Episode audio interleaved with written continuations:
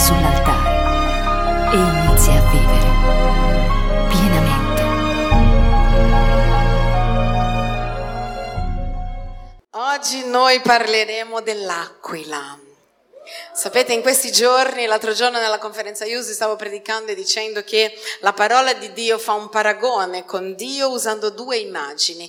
Una è il leone, che è il re del mondo animale, e l'altra è l'aquila, che è il re del mondo degli uccelli. Comunque lui è sempre il re. Ma nella Bibbia la figura dell'aquila è usata anche per altre cose. È usata per parlare di Dio, è usata per parlare di noi, è usata per parlare dei nemici quando ci prendono con le loro grinfie e ci portano da qualche parte. Quindi oggi noi parleremo dell'aquila e incomincerò a raccontare una storia. Adesso non mi ricordo chi l'ha scritta, ma era uno, non lo so, fuori in Oriente, non so dove, non mi ricordo il nome della persona, ma è una storia che ho sentito anni fa, che era la storia di una gallina e di un'aquila. Probabilmente alcuni l'hanno già sentita. Chi ha mai sentito la storia dell'aquila e della gallina? Siamo solo in due, in tre, va bene, quattro. Non mi ricordo, magari vi ricordate voi l'autore, però è una storia che è diventata famosa nel mondo, così famosa che non l'ha letta nessuna. Guarda che meraviglia. così famosa che siamo in quattro ad averla saputa. Interessantissimo questa fama di questa gallina.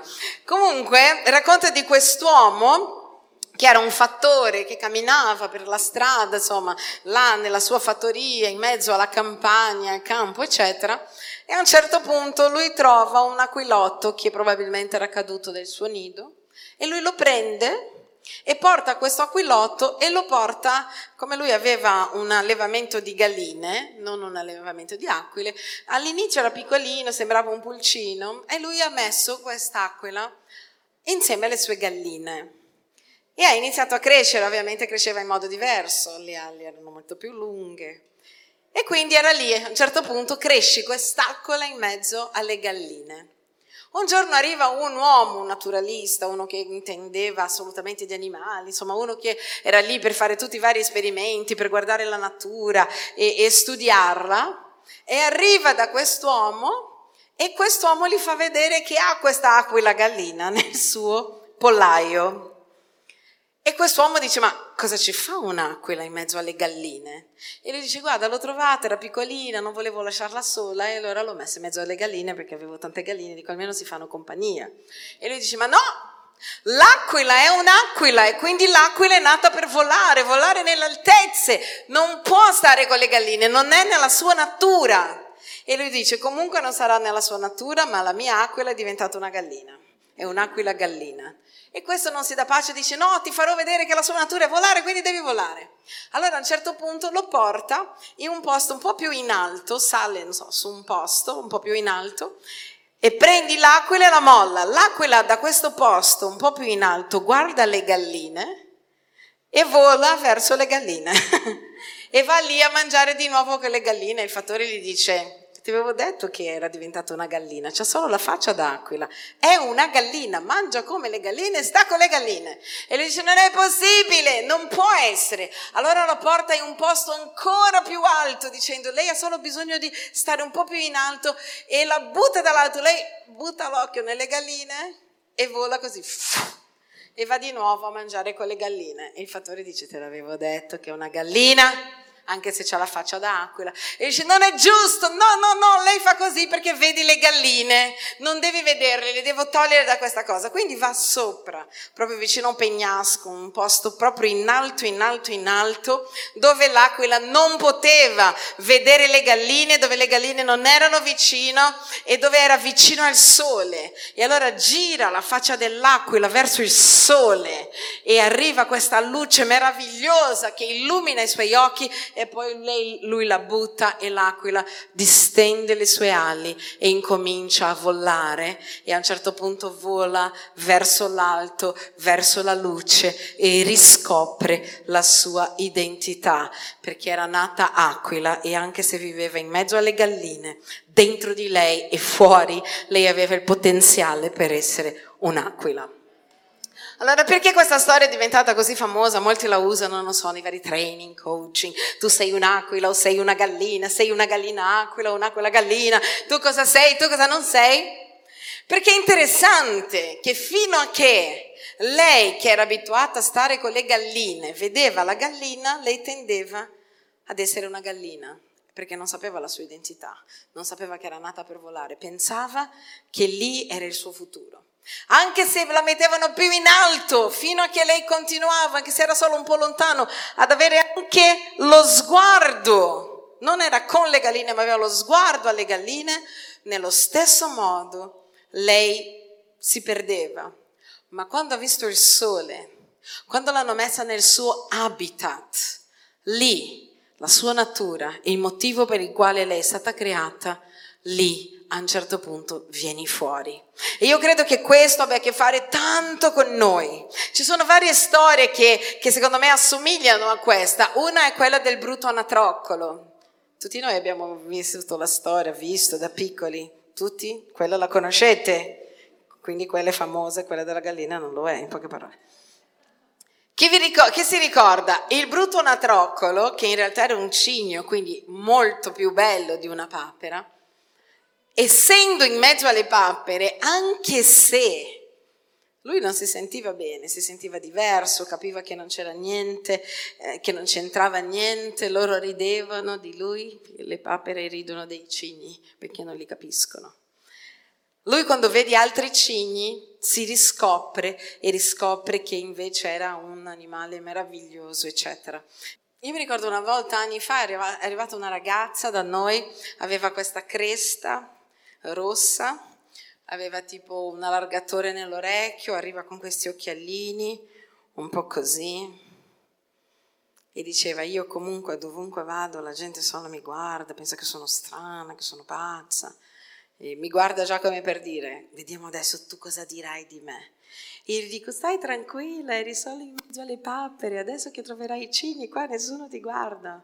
E poi l'ho chiamata Cigno tutto il tempo e lei si firmava quando mi salutava, il Cigno. Perché lei sapeva, ha capito che poteva avere la libertà e essere chi lei voleva essere perché l'avremmo amata nello stesso modo. Quindi oggi voglio parlare di questa figura perché credo la Bibbia ci paragona in alcuni momenti della nostra vita non a una gallina, ma ci paragona all'aquila. E il nostro padre viene paragonato all'aquila, quindi figlio di aquila, aquilotto è. Figlio di leone, leoncino è. Dio voleva solo farci capire che lui ci ha creato per regnare. Amen. Quindi incominciamo a leggere alcuni passaggi dove vediamo Dio come aquila. Deuteronomio, a capitolo 32, dal verso 10 all'11, dice così. Egli lo trovò in una terra deserta, in una solitudine piena di urli, di desolazione. Egli lo circondò, se ne prese cura, lo custodì come la pupilla dei suoi occhi, come un'aquila che desta la sua nediata volteggia sopra i suoi piccini, spiega le sue ali, li prendi e li porta sulle penne. E sta parlando di Dio e sta facendo questo paragone di un Dio. Chi ha mai visto un'aquila? Chi ha mai visto l'aquila quando ha le ali distese? Che cosa bella è? Ha queste ali giganti. E questo passaggio dice, parlando di Dio, che lui dispiega le sue ali e copre i suoi pulcini. sta parlando del carattere di Dio, di com'è. com'è. Leggiamo ancora una volta. Guarda, pensa a Dio adesso mentre noi lo stiamo leggendo. Torna là nel passaggio. Egli lo trovò in una terra deserta, in una solitudine piena di urli e di desolazione. Dio. Egli lo circondò se ne presi cura. Pensa a te, ti ha trovato in una terra deserta, di solitudine, piena di urli, di desolazione, ma ti circondò, ne presi cura, ti custodì come la pupilla dei suoi occhi. La Bibbia dice che siamo la pupilla dei suoi occhi.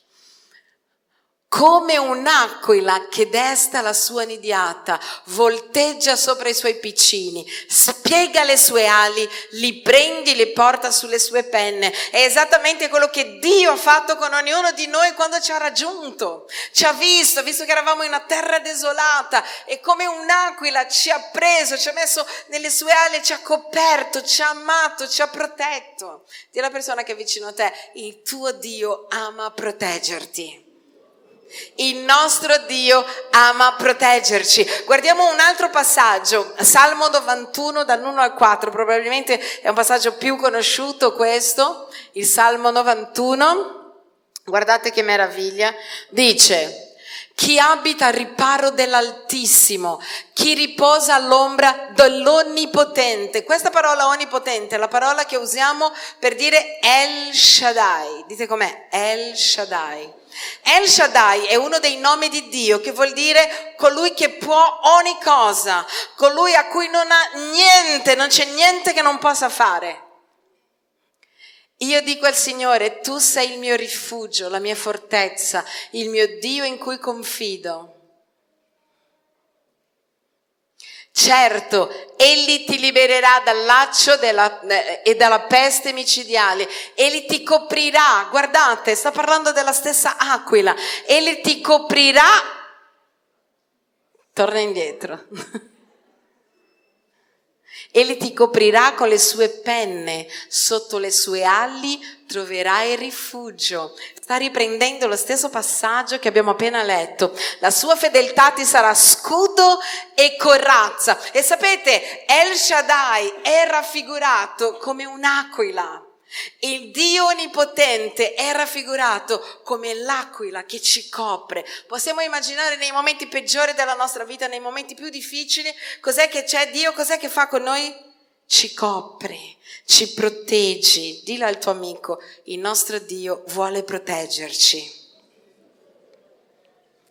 C'è un altro passaggio nella Bibbia in Ezechiele 1.10 dove parla di Dio, non so se vi ricordate di questi carri, è la manifestazione di Dio e dice così, quanto all'aspetto delle loro facce, essi avevano tutti una faccia dell'uomo, tutti e quattro una faccia di leone a destra e tutti e quattro una faccia di bue a sinistra, tutti e quattro una faccia di aquila. Parlava delle varie personalità, di tutto quello che c'era dentro il cuore di Dio, che si manifestava in modi diversi. Quindi noi vediamo che la Bibbia parla di Dio parlando di questa aquila protettrice. Allora, l'aquila è tante cose. Una delle caratteristiche dell'aquila qual è? Vediamo se lo sapete. Che l'aquila vola punta e vola sempre sulle circostanze. Quindi punta in alto e va contro la tempesta e vola là, distendi le sue ali quando c'è una tempesta. Quindi Dio è sempre al di sopra di noi e Lui ci vuole portare con Lui, vuole insegnarci a spiccare il volo ed essere al di sopra di ogni circostanza. Cosa vuol dire questo?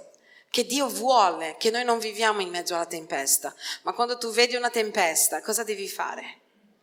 Punta il sole. Il sole è una delle figure anche di Dio, l'hanno anche adorato il sole pensando che fosse Dio stesso.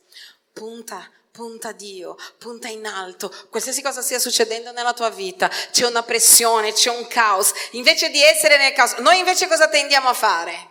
A vivere proprio da galline che quando c'è la tempesta sono lì, cercano un nascondiglio e noi cerchiamo un nascondiglio, invece essendo aquila appena c'è una circostanza contraria, appena c'è una tempesta, cosa devi fare? Non devi rimanere in mezzo alla tempesta, punta verso Dio. Dimenticati della tempesta e vai alla sua presenza, vai ad adorarlo, vai a cercarlo e se tu lo farai volerai al di sopra delle circostanze. Amen. Dì alla persona che è vicino a te, Dio vuole che nella tempesta noi puntiamo verso l'alto, dai una gomitata in quella persona e digli dobbiamo volare verso l'alto. Amen. Amen. Guardiamo adesso un altro passaggio Dio che paragona, in Ezechiele 17.3, Dio paragona il re della terra a delle aquile. e parla dei re, dei re nemici e dei re che non sono nemici e dice loro sono come delle aquile, perché l'aquila ha un'altra caratteristica. Qual è? Lei riesce a vedere la preda da lontanissimo. Quando lei punta qualcosa, lei fa un volo al contrario e va a prendere quello che vede. Avere gli occhi come di aquila vuol dire gente che vede lontano. E Dio diceva che addirittura i re erano come delle aquile, i re nemici, perché puntavano la preda, stavano puntando Israele. Parlava del re di Babilonia, diceva il re di Babilonia, qua in 17.3, il re di Babilonia è come un'aquila, lui ha puntato la sua preda che era Israele e lui andrà lì a prenderlo. Però adesso vediamo un'altra cosa interessante. Noi come aquile. Amen? Isaia 40, 31 è uno dei passaggi, penso che tutti sappiano a memoria, perché sapete che noi sappiamo in genere quei passaggi che ci interessano, no? Tipo Dio mi ama, noi lo sappiamo. Dio ha tanto amato il mondo che chiunque crede in lui, Dio lo sappiamo. Quelli del riposo, noi lo sappiamo. Quelli invece dove Dio ci corregge, non lo sappiamo. Nessuno sa a memoria, nessun passaggio dove dice se faccio questo mi cade uno sbrenghi in testa. Dove c'è scritto non lo so, se sapevo mi sono dimenticato e quando avevo la Bibbia di carta toglievo quelle pagine. C'era gente nell'epoca della Bibbia di carta che aveva la Bibbia così, diceva che strano, la mia è così perché la tua è così. Secondo me toglievano le pagine, tenevano solo quella Dio ti ama, così che aprivano anche a caso e gli veniva bene. Avete mai aperto la Bibbia a caso? Dai, confessiamo, confessiamo i nostri peccati. Funzionava o non funzionava? Funzionava! Quando eravamo appena convertiti, noi facevamo così, Signore cosa vuoi da me? Ve lo ricordate che funzionava? Oh ragazzi, ma funzionava che faceva paura. Come mai a un certo punto non funzionava più? Vi siete accorti che all'inizio tu dicevi, Signore, vai che va? Sì, vai. Oh. E facevamo il libro della magia. E poi passa un po' di tempo, tu inizi a conoscere Gesù, a imparare ad ascoltare la sua voce e ritorni nella Bibbia. Ah! Ti ucciderò, andrai via per sempre. Allora tu chiudevi e aprivi di nuovo. No, chiudevi e dicevi no, no, non è questo. Allora riaprivi e dicevi peggio ancora. E allora dicevi no, forse no, Dio non mi vuole parlare oggi. Perché è così, Dio quando noi siamo giovani nella fede, Lui è così carino che ci permette anche di fare questi giochini Io, e funziona. È l'unico modo in quel momento che Lui ha per parlarci probabilmente.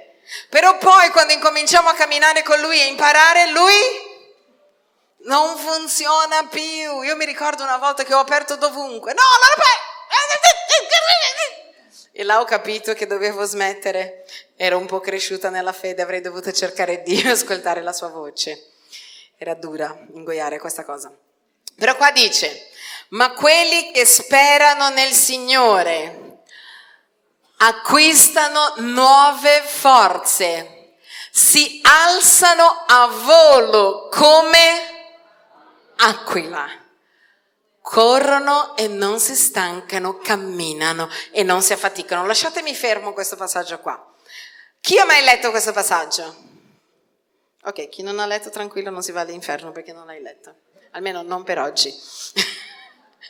allora, non è bello? Chi lo vive? Guardate bene. Dice, quelli che sperano nel Signore acquistano nuove forze. Vuol dire, se io non sto sperando, aspettando che sia l'uomo a rispondere, una persona a rispondere, chissà cosa, non sto aspettando che qualcuno mi apra le porte per il lavoro, che mio zio che conosco mi presenti a qualcuno, sto sperando in Dio, sto aspettando che sia Dio a rispondere a me, che sia Dio a rispondere al mio bisogno, che sia Dio ad aprire una porta che non è mai stata aperta, che sia Dio a trovarmi la moglie o il marito che sto cercando, che sia Dio a risolvere. Dice che le persone che sperano in Dio acquistano forze nuove. Dite com'è forze nuove?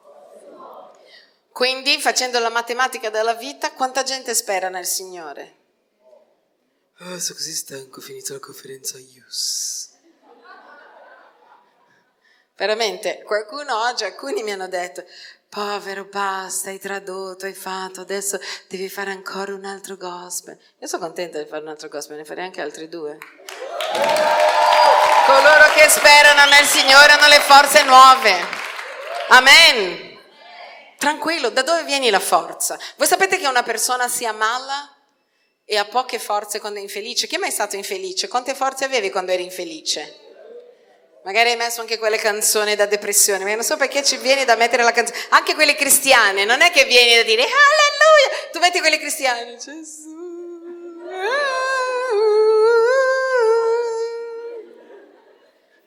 Non è così, la canzone da depressione. Non so perché cerchiamo, è come un aiuto alla depressione. e ti dà un fastidio poi quando trovi uno felice in quel momento, che non passi uno felice davanti a me quando sono depresso. Perché? Perché davvero noi non stiamo sperando in Dio, noi diciamo che speriamo, cantiamo, ma la verità è che quando arrivano i momenti difficili non lo stiamo facendo, ma lui dice così, acquistano nuove forze. E io amo la parte B, si alzano, non sono la lettera, si alzano come aquile. E com'è che si alza l'aquila? Piano piano. Com'è che fa? Sta dicendo chi spera nel Signore non solo avrà le forze rinnovate, ma spicca il volo, diventa veloce verso le cose di Dio. E poi dice il risultato, corri e non si stancano, camminano e non si affaticano. Chissà cosa dice dopo. Anche i giovani corrono e si stancano. Dio sta facendo un paragone. Cos'è che sta? Qual è il paragone? Dice sarai meglio dei ragazzi se speri nel Signore. Perché un giovane normalmente ha più forza di una persona che ha più età. Ma Dio sta dicendo, anche i giovani si stancano. Lo sapevate? Guarda le loro facce dopo la conferenza Youth. Anche i giovani si stancano. Ma chi spera nel Signore acquista è prima, ma chi spera nel Signore acquista nuove forze e vola come acque. Le sta dicendo chi spera nel Signore ha una forza sovrannaturale che va anche al di sopra di quella dei giovani, diventi adrenalinico. Amen. E anche se diciamo amen, a volte noi non ci crediamo. Però se noi speriamo nel Signore, la forza viene. Dilla al tuo amico, se speriamo nel Signore, la forza verrà. Non aspettare che il pastore, il pinco palo, tuo amico, tuo fratello, nessuno risponda. Se tu sei venuto qua oggi è Dio, voglio che tu risponda a me, che tu mi apra le porte, che tu faccia le cose, perché io non ho messo la mia vita nella mano di nessun uomo, di nessuna persona, ho messo la mia vita nelle tue mani. Sei tu il mio Dio. Perché le persone sono così infelici? Perché mettono la loro felicità nella mano di un uomo, lui mi farà felice, o nella mano di una donna, lei mi farà felice. No!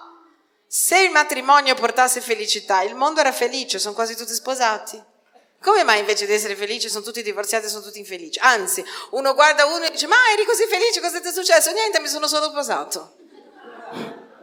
Come mai? Perché noi stiamo delegando la nostra felicità delle persone, ma è Dio che può rallegrare il nostro cuore, perché la vita è difficile, abbiamo bisogno del cielo per rimanere in piedi e finché non lo capiamo continueremo ad avere i nostri momenti di Only You, bevendo magari.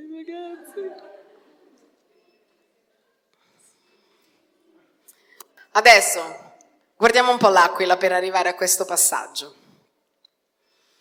Allora, l'aquila può arrivare alla longevità di 70 anni. Una super aquila, un'aquila può arrivare a vivere tanti anni, però c'è una cosa. Lei non vivrà tanti anni se a un certo punto della sua vita non prende una decisione. Qual è questa decisione? Allora, quando l'aquila inizia a invecchiarsi, le sue unghie, sapete che lei prendi la preda con le unghie, no? Diventano un po' deboli e si, diventano curve. Quindi ovviamente non riesci con l'unghia curva, le donne che fanno il gel lo capiscono, quello che sto dicendo. Io non capisco le donne che fanno il gel, che hanno così, perché io non riesco neanche nel telefono. Perché poi una, una ragazza mi ha detto, no, ma c'è una tecnica, e io ho detto, quale? Non lo so, Ci sono quelli che sono così lunghe che sono curve, non riesce a fare niente. Comunque non riesce più a prendere la preda come prima. Perché? Perché ha le unghie troppo curve, non, non aggrappano bene. Un'altra cosa che le succede è a lungo andare il suo becco inizia anche lui ad essere molto curvo. E le sue ali che volano distese iniziano a diventare troppo grasse.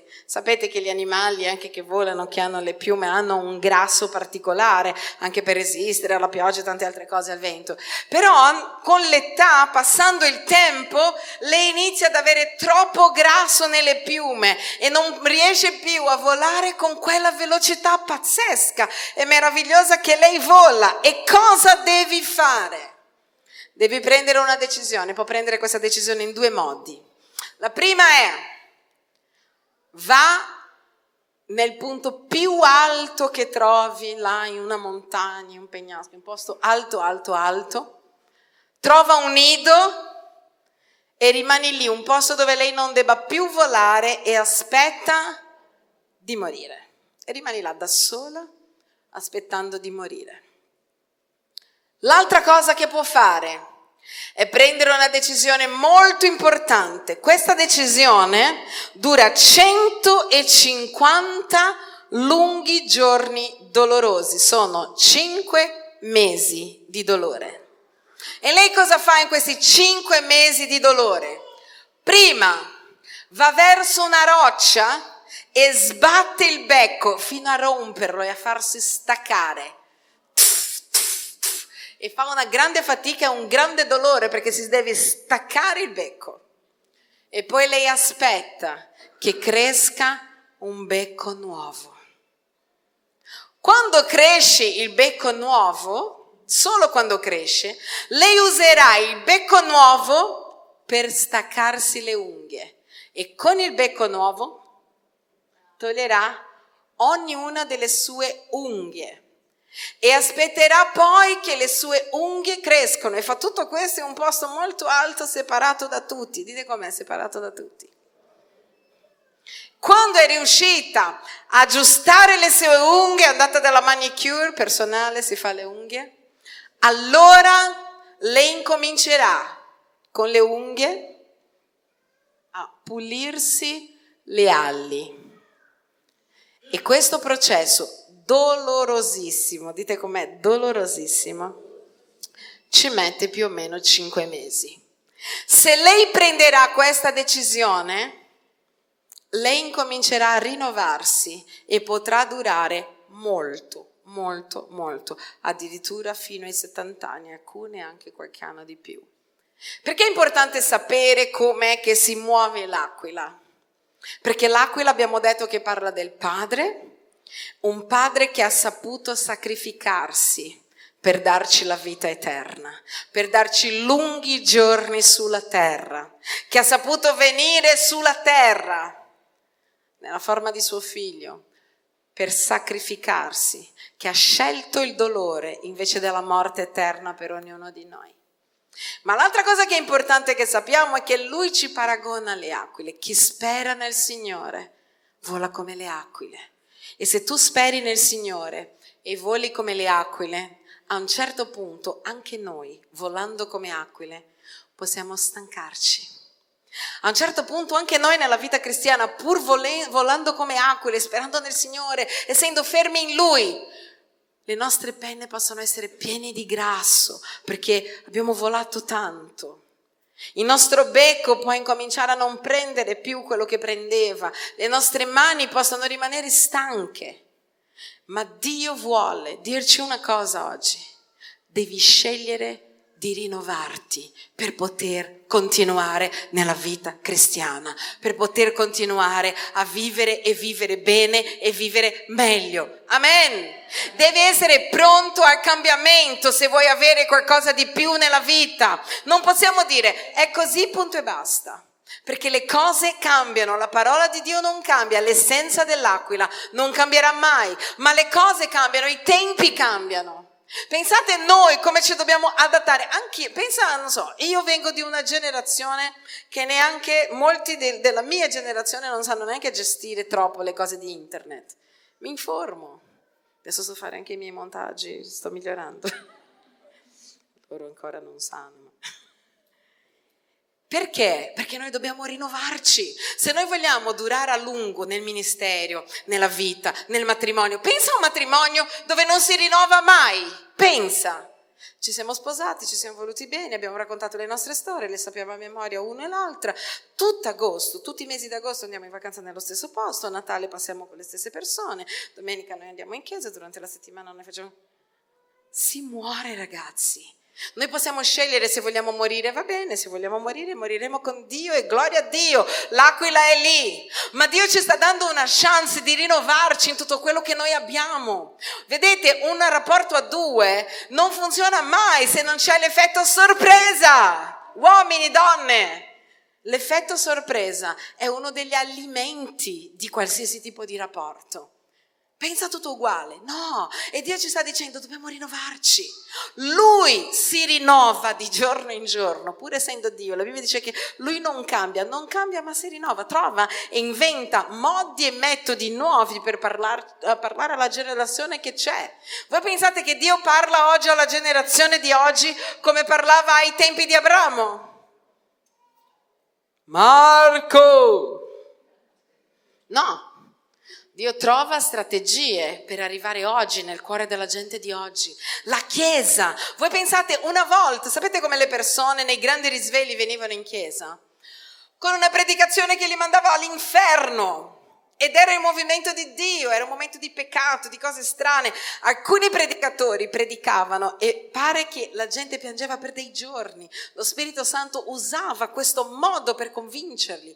In altri luoghi con miracoli, in altri con l'adorazione. Ci sono risvegli diversi in tutto il mondo, non c'è niente uguale, si rinnova sempre.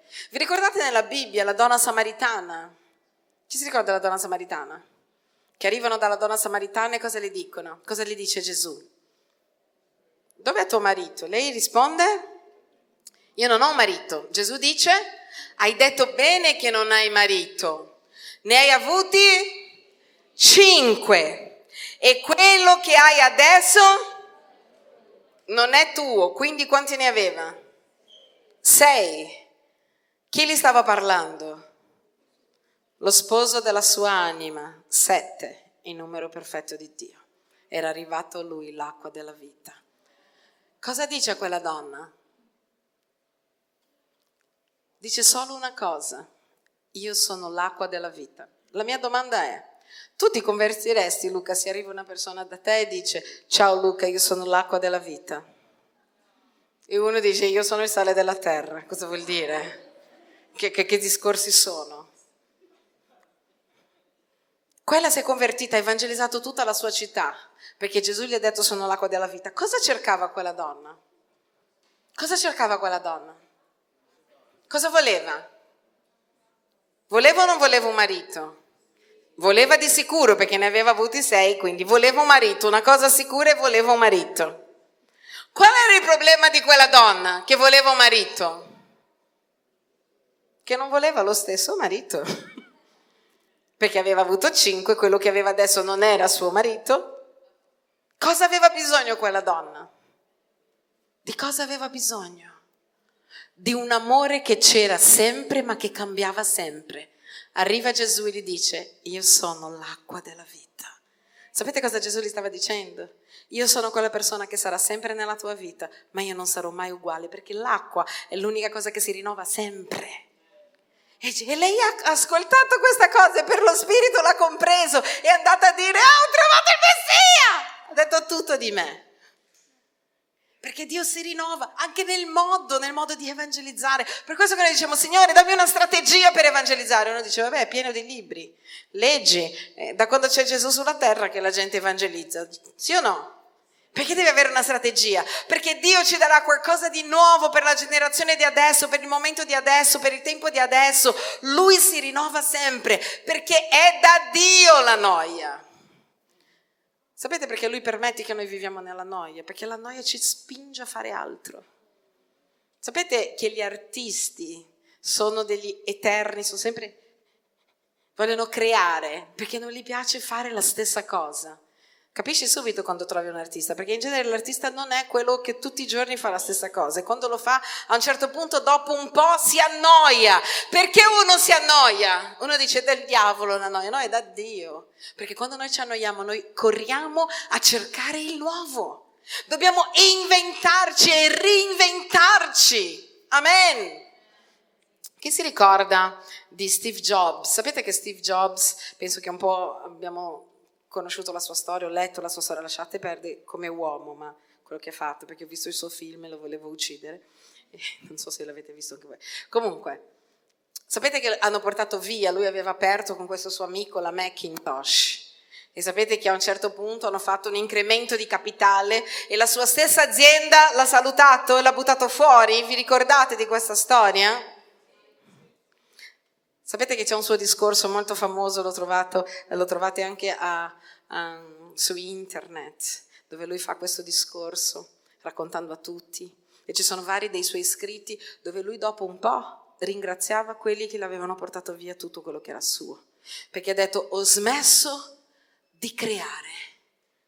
E a un certo punto li hanno portato via, gli hanno tolto il tappeto da sotto i piedi e che cosa è successo? Ha dovuto reinventarsi. Cos'è che ha reinventato? Chi si ricorda cosa ha reinventato?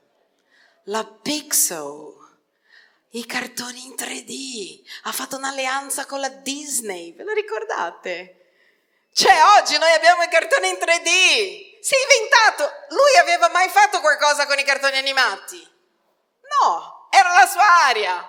No, ma si è inventato, ha guadagnato così tanti soldi che poi ha ricomprato la sua azienda che oggi è quella che conosciamo. Però era felice nel suo discorso, era meno male che qualcuno mi ha fermato perché ho smesso di rinnovarmi. E se c'è una caratteristica dell'aquila che ha Dio e che dobbiamo avere noi è rinnovarsi continuamente, essere pronti a cambiare, non caschettarti lì con la cosa che hai già fatto. Ah, ma io ho studiato che era così. Va bene, aggiornati, crea. Se non c'è scritto, scrivilo tu. Fai qualcosa di nuovo perché la tua vita sia piena di gioia. Amen. È così importante essere in movimento, sempre in movimento. Fai in modo tu che le tue giornate non siano una uguale all'altra. Se tu sei un uomo, un marito, fai in modo che tua moglie non viva una giornata come l'altra. Se tu sei la moglie, crea delle cose. Le famiglie che durano di più, quali sono? Chi lo sa quali sono le famiglie che durano di più? Sapete cos'è con le famiglie che durano di più? Quelli che ridono insieme. Tutto il mondo, quando fanno delle, delle ricerche, quelli che ridono insieme Guardate invece come viviamo. Com'è che viviamo noi? Com'è che c'è questa cosa un po' nel DNA dell'Italia? Ah, ma gli italiani sono così. Non me ne frega niente, cambiamo gli italiani. Noi siamo figli di Dio, non siamo figli dell'Italia. Né del Brasile né della Cina. Noi siamo figli di Dio, ci reinventiamo e creiamo la cultura del regno di Dio. E ci reinventiamo, perché no? Invece com'è che viviamo? Invece di creare cose nuove, sorprese nuove, di dire sai cosa ti dico? Domani ti porti in un altro posto. No, andiamo sempre nello stesso ristorante, nello stesso posto, a mangiare la stessa pizza. Quelli che mangiano anche la stessa pizza. Da sempre, è quella. Quattro formaggi. Io ci sono delle persone che esco con loro e chiedo io la pizza. So già, dico no, lei vuole questo. E dice come fai a sapere? Eh, è normale, no? Perché noi abbiamo la tendenza a aspettare che le cose avvengano, la tendenza a aspettare che dal cielo cada qualcosa. Dio ci ha fatto essere intelligenti e anche se Lui può far cadere dal cielo, non farà perché vuole che tu ti reinventi. Oggi è il giorno di reinventarsi, di dire io non andrò sopra la roccia a morire, io inventerò delle cose con l'aiuto del mio Padre, del mio Dio, io mi rinnoverò.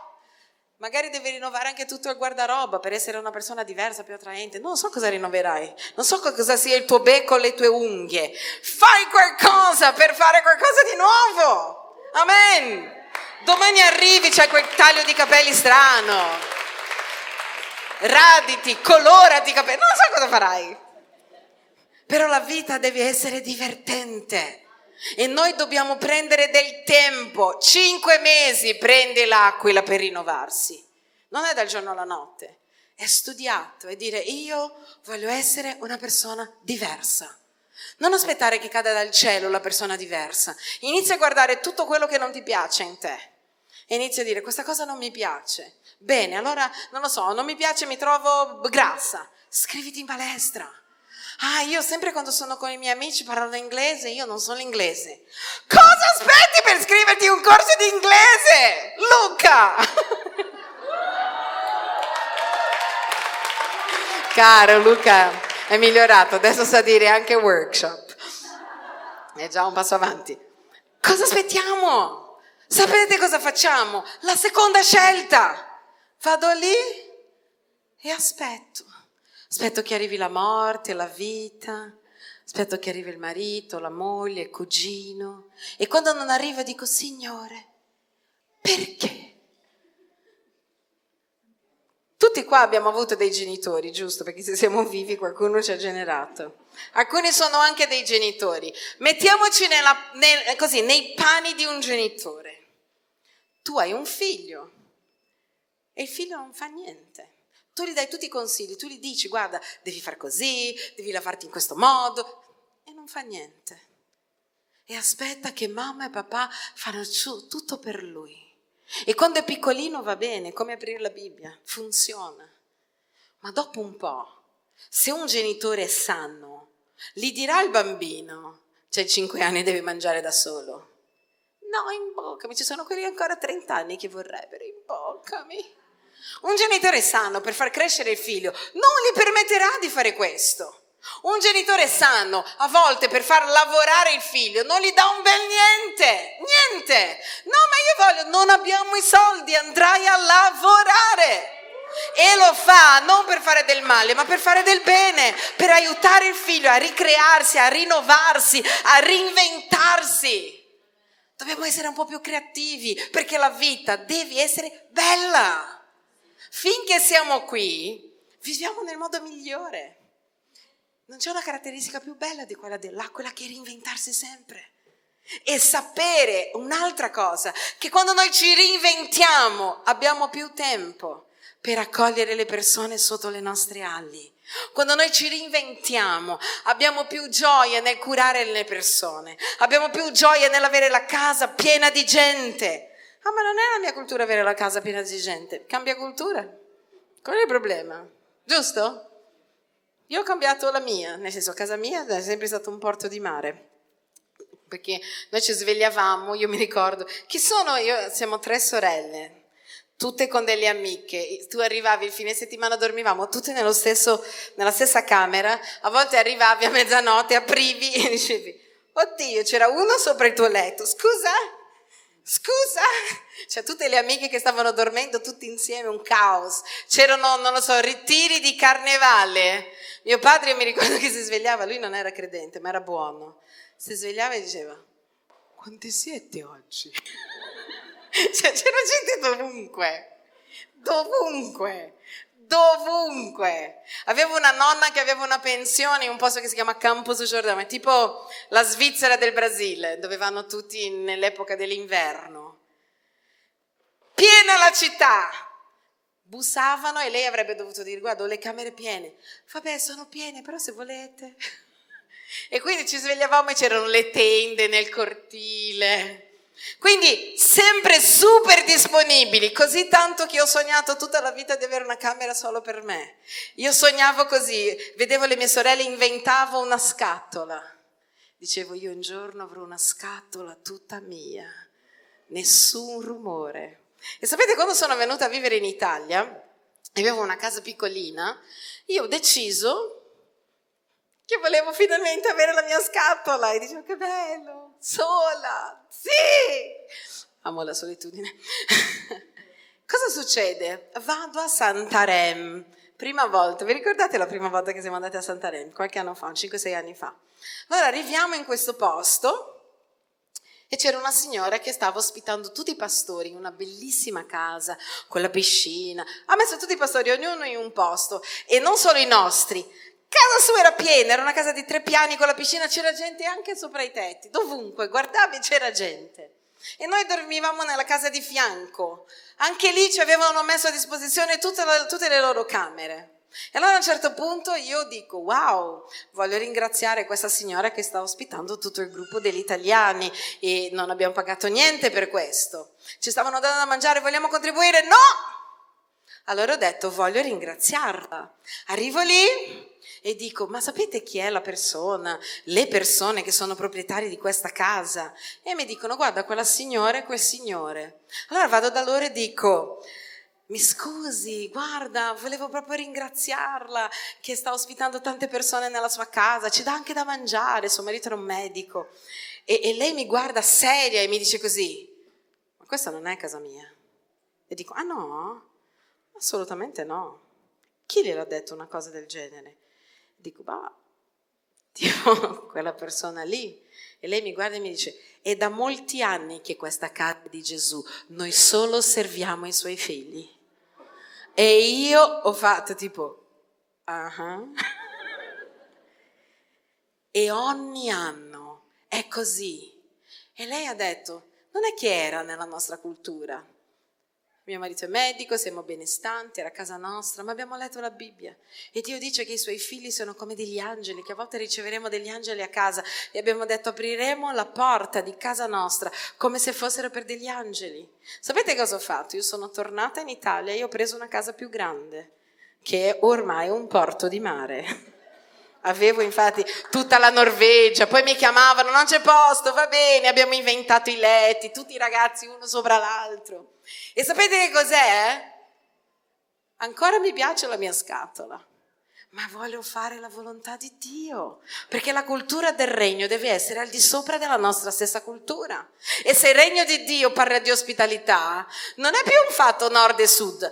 Io sono credente, io sono una persona ospitale. Amen. E così noi dobbiamo cambiare, dobbiamo rinnovarci. E quindi avrei potuto dire, oh, finalmente ho la mia scatolina, adesso basta. No, ci rinnoviamo, ci inventiamo, prendiamo la vita con gioia, con allegria, pronti a cambiare anche personalmente. Sapete, vi dico una cosa da pastore, a volte quando noi correggiamo qualcuno per il loro bene, perché parliamoci chiaro, a me cosa viene in tasca di correggere uno? È anche imbarazzante, sai, ha sbagliato, c'è la faccia della persona, la tua. Però la Bibbia dice che dobbiamo fare. Alcune persone, quando tu gli dici anche con affetto, sai, questo non è carino, io sono fatto in questo modo, e non cambiano. Ma se noi siamo come delle aquile, Dobbiamo essere pronti al cambiamento, anche se il cambiamento farà male, ci porterà a vivere lunghi giorni, volando più in alto verso Dio, distendendo le nostre ali verso le persone, perché è meraviglioso. Quindi quando qualcuno ci corregge, quando qualcuno ci dice una cosa, dovresti cambiare in questo, pensaci almeno e di ok Dio, se devo cambiare, ma cambierò, ma che se ne frega, perché non possiamo cambiare? Perché il nostro orgoglio vuole rimanere lì fermo. Guardala il tuo amico e dice a volte il nostro orgoglio. Guardiamo insieme Geremia 49, 16. Geremia 49, 16. Lo spavento che ispiravi è l'orgoglio del tuo cuore, che ti, è l'orgoglio del tuo cuore che ti hanno ingannato. O tu che abiti nei crepacci delle rocce, che occupi la cima delle colline, ma anche se tu facessi il tuo nido in alto come l'aquila, io ti farò precipitare da lassù, dice il Signore. Che cosa Dio ci sta dicendo? Guarda, guarda, ci sta di nuovo paragonando con le aquile.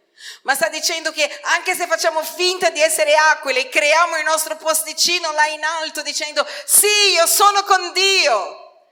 Ma se il tuo orgoglio non ti permette di cambiare, Dio dice ti butto giù dal pegnasco. È inutile che ti inganni e metti il vestitino di aquila se non lo sei. Pieno così di credenti col vestitino di aquile, finte. Uno guarda, oh, fa finta di essere aquila.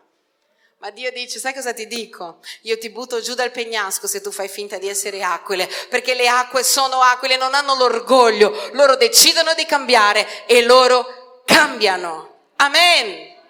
Dobbiamo prendere questa decisione. Tutto dipende dalla sua decisione. Decisione 1 o decisione 2. Dillo al tuo amico, quello che hai dato un sacco di gomitate, che avrà già il gomito qua. Digli, qual, che cosa vuoi fare? Decisione 1 o decisione 2? Decisione 1 o decisione 2? Qual è la tua decisione? Qual è la tua decisione? Se tu decidi di prendere del tempo per cambiare, per cambiare becco, per cambiare le unghie, per togliere tutto il grasso delle tue ali. Guarda cosa dice la Bibbia nel Salmo 103, verso 5. Egli sazia di bene la tua esistenza e ti fa ringiovanire come l'aquila. Se noi glielo permettiamo, più gioventù, più voglia di vivere.